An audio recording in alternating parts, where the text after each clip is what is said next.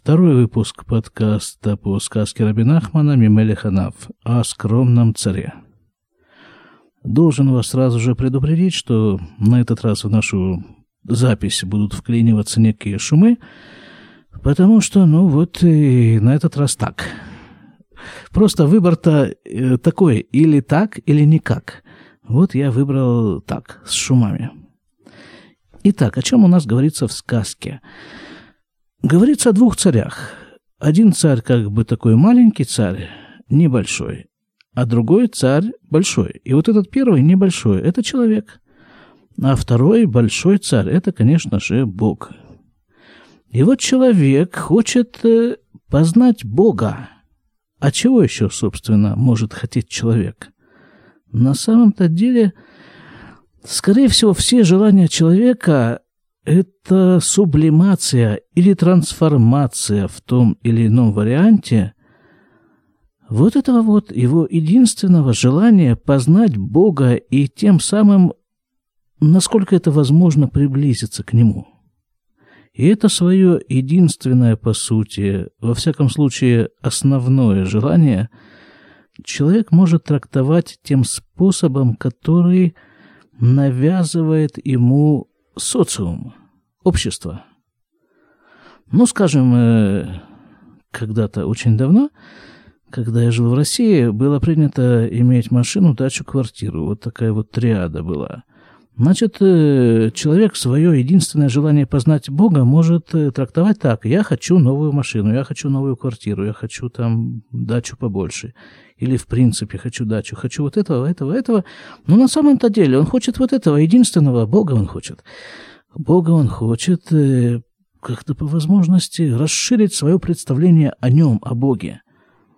Но как бы в соответствующем обществе не принято изъясняться такими категориями «хочу познать Бога». Как говорил мой учитель Равгад, в нашем э, обществе диктор радио телевидения никогда не скажет э, примерно такую фразу «Слава Богу, все закончилось хорошо» или «Слава Богу, все остались целы». Там. Да. Ну хорошо. Значит, вот, вот этот маленький человек хочет познать Бога. А как он это может сделать? Какие у него есть инструменты для этого? основной инструмент, которым он, конечно же, решает воспользоваться, это его ум. И вот свой ум он пытается задействовать для того, чтобы познать Бога и тем самым к нему хоть немножко приблизиться – а в сюжете сказки это выглядит таким образом. Вот этот вот самый царь, небольшой царь, говорит своему мудрецу, что вот есть, я слышал, я знаю, что есть такой большой-пребольшой царь, и дальше описывается в общих чертах, э, насколько сложны подступы к границам государства, в котором живет этот большой царь какие там, э, какие там орудия, какие там болота, как, как там все это сложно, сложно туда пробраться. Но он говорит, тем не менее, своему мудрецу, я хочу, чтобы ты туда добрался и принес мне портрет этого самого большого царя. Другими словами, он говорит своему мудрецу, я понимаю, он говорит своему уму, разуму, я понимаю, говорит, что ты не в состоянии взять меня и э, доставить туда, приблизить к Богу. И действительно, ум, логическое мышление – это далеко не самое лучшее средство приближения к Богу.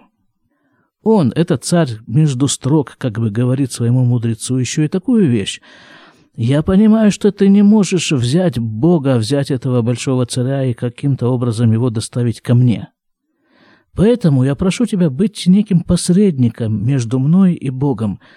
Проберись туда, посмотри, как он выглядит, как будто бы, как будто Бог может хоть как-то выглядеть. И доставь мне информацию о нем. А почему Рабин Ахман пользуется именно вот э, этой терминологией? Почему в его сказке младший из царей просит принести ему не что иное, как портрет этого бога. Он ему еще говорит такую вещь, этот царь. мудрецу, что, мол, вообще-то принято, чтобы у царя были портреты всех других царей. И у меня есть портреты всех других царей, а вот портрета этого самого главного царя нет. На что это за другие цари за такие? Ну ведь понятно, да? Ну, в тот момент, когда вот тот самый человек из моего примера э, хочет э, новую машину, значит, для него Богом становится эта новая машина – а в тот момент, когда он хочет квартиру, то это и так любой начальник, любой там властитель дум в том, условно говоря, мозговом пространстве, в, которое, в котором обитает человек, там ведь тоже есть свои властители. Политики Богом может быть начальник, может быть психолог, может быть э, врач, может быть э, кто угодно, любой свято место, говорят совершенно справедливо, пусто не бывает. И вот это свято место человек охотно заполняет разными, разными, разными богами, башками, божествами. А на самом-то деле понятно, что Бог, Он один. Он даже не един в трех лицах, Он просто один. И нет никого и ничего, кроме Него. Так вот царь говорит, что портреты всех этих э, второстепенных башков у меня есть, а вот самого главного-то у меня и нет. Поэтому помоги, говорит мудрецу. Так вот, мы затронули вот эту вот идею, почему у Рабина Ахмана в сказке царь просит принести мудреца именно портрет, а не какое-то другое впечатление, не какую-то другую информацию о Боге. Почему портрет? Вот тут вот Равгад говорил на уроке, который состоялся примерно 13 лет назад, когда мы учили эту сказку. Он говорит так, вот, вот возьмите какой-нибудь портрет, просто портрет, фотографию человека. Я думаю, что лучше даже незнакомого человека, и просто посмотрите на нее. Ведь сколько информации есть в этом портрете. О чем говорят глаза этого человека, о чем говорит его лицо, его поза. Через портрет можно пробраться в душу этого человека, в самую глубину этого человека. Вот поэтому в иудаизме поощряется, условно говоря, поощряется смотреть на лица праведников – Потому что когда человек через портрет, через лицо, через просто то, что он смотрит на лицо какого-нибудь живого праведника, который находится перед ним, э, частица, частица души этого праведника как бы проникает в него, соединяется с ним. Но при этом тот же самый механизм работает и когда человек смотрит в лицо негодяя – частица этой низкой души может каким-то образом проникнуть, как-то приклеиться к душе смотрящего на негодяя человека. И поэтому в иудаизме не поощряется, не рекомендуется смотреть в лицо негодяю. Проще говоря, заразиться можно. А тут уже выбор за человеком, чем заражаться, праведностью или противоположным ей качеством. Так вот царь и просит у мудреца, чтобы тот принес ему портрет вот этого, самого большого, самого единственного царя. Продолжим читать.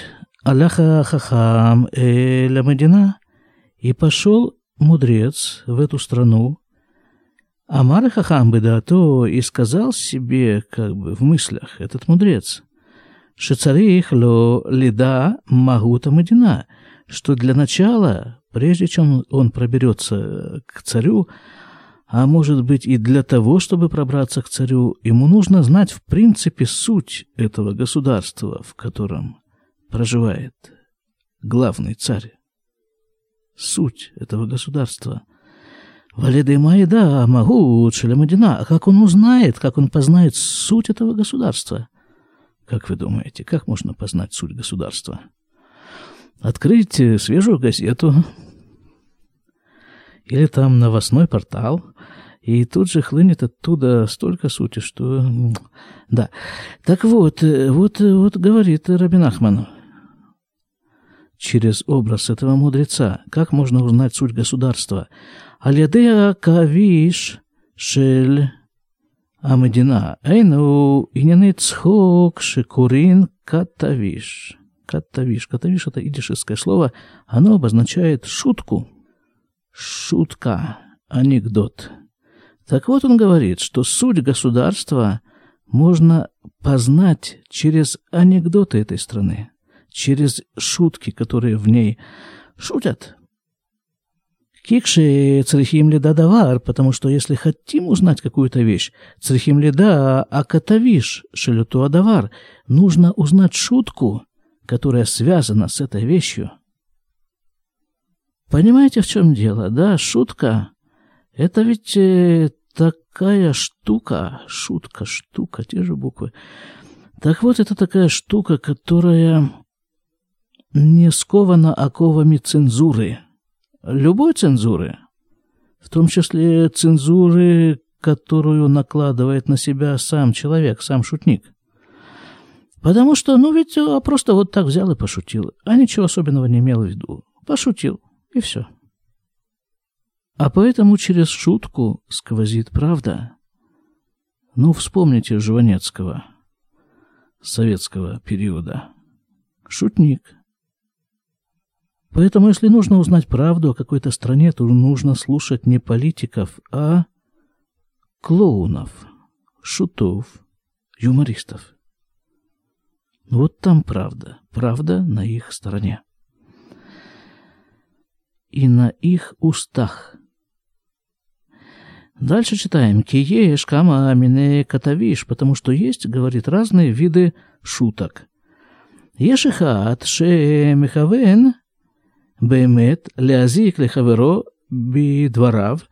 Например, говорит, есть кто-то, кто действительно хочет, э, ну, как-то повредить, как-то обидеть человека, что ли, э, своими словами.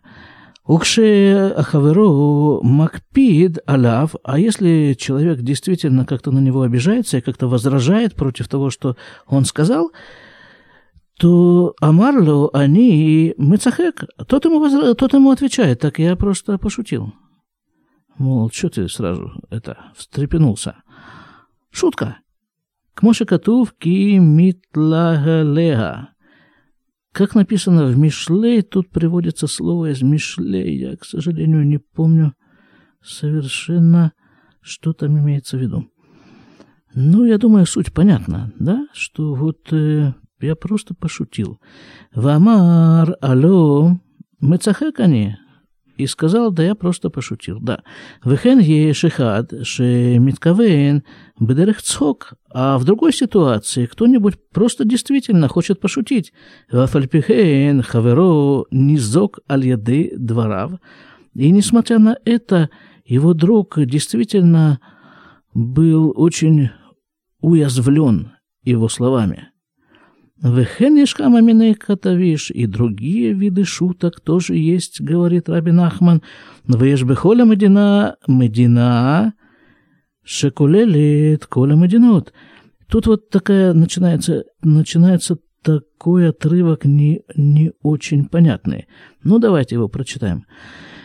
Ешь бехоль мединот, медина, шекулелит коля мединот. Здесь можно двояко его перевести. Можно перевести так – Среди всех государств есть одно государство, которое включает в себя все государства. Это тот перевод, который сам напрашивается. То э, Равгат, когда учил нас этой сказке, он говорил, что здесь написано нечто немножко другое. Имеется в виду, что есть такое государство, которое влияет на все остальные государства, оказывает влияние в какой-то степени даже ну, скажем так, да, есть государство, из которого исходит культура. Вот, вот э, оно диктует всему миру, как должна выглядеть культура, как должен выглядеть кинематограф, какие фильмы, какие прически, какие одежды. Есть такое государство у нас, знаете такое? Вот, так есть такое государство, да, у Том и Дина, Еш, Ир, Эхат, Шикулелет, Коля, Айрод – Шельколя Мединаши колелит Коля Мединот. И вот в этом государстве, которое влияет на все остальные государства, в нем есть город, который влияет на все города этого государства, которое влияет на все государства. Увеутаир ешбайт хады, шекулелит коля батим, шельколя ир, шекулелит коля аярот шель амедина, шекулелит коля мединот. А вот в этом вот уже городе есть дом, один дом, который, в свою очередь, оказывает влияние на все дома этого города, который влияет на все города, которые находятся в стране, которая влияет на все страны. Вот так, дом, который подстроил Джек, он же Белый дом. Так, до дома мы добрались. Дальше. Вешам еших Адам, Шекулель, Микола Байт Вихуля. А там, в этом доме, есть человек, который и... Тут уже Раби Нахман не перечисляет всю эту цепочку, просто говорит и так далее. Есть человек. Вот мы добрались до человека. Начали мы со всего мира, да, все страны. А добрались до одного человека, который живет вот в этом доме. Вешам ешихадше усе коля лейцанут катавиши. Катавиши Медина. А там, и вот и еще там есть, он говорит, еще один который делает все шутки, все анекдоты этой страны. Вот там, где живет, вот там, где есть этот человек, который влияет вообще на все, на все страны, или, по крайней мере, страны думают, что он влияет на них. Вот там же есть еще один, который делает все шутки. Они где-то там рядом, получается, да? Получается, что ведь действительно шут, он всегда где-то возле короля. А откуда берутся анекдоты? Еще в детстве вот у меня родился такой вопрос. Откуда берутся анекдоты? Кто их придумывает? Ведь не может такого быть, чтобы разные совершенно люди в самых разных местах как-то каждый из них так удачно пошутил, и потом это как-то запомнилось и передалось другими. И такое впечатление, что эти анекдоты откуда-то исходят, в принципе, кто-то вот, кто-то их производит. Не знаю, это просто какие-то такие совершенно досужие мои домыслы. А действительно, откуда берутся анекдоты? Вот те самые анекдоты, через которые и можно узнать правду. Великах Хахам ему Мамон Раф и взял с собой этот мудрец большой, много денег, скажем прямо.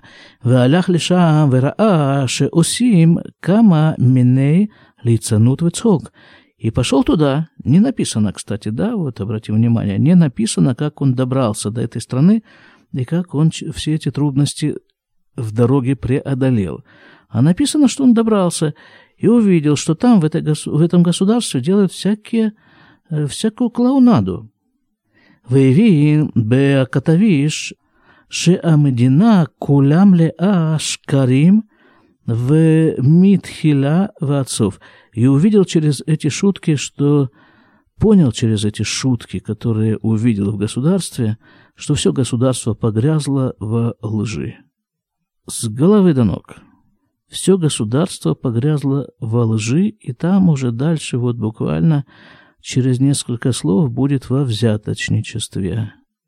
И вот давайте вот здесь мы остановимся, и я предлагаю вам подумать. Вот давайте сразу скажем так. Вот это государство, в которое он попал, это, в общем-то, наш мир. Тот мир, в котором мы живем, и тот город, в котором мы живем, и тот дом, в котором мы живем – и тут человек, и вот тот человек, который живет в этом доме, это, в общем-то, и есть вот каждый из нас. Да, а вот это государство, оно погрязло в лжи и взяточничестве. А что это значит? Что значит, что государство погрязло в лжи и взяточничестве? О чем идет речь? Это будет нам с вами домашнее задание. А пока до свидания.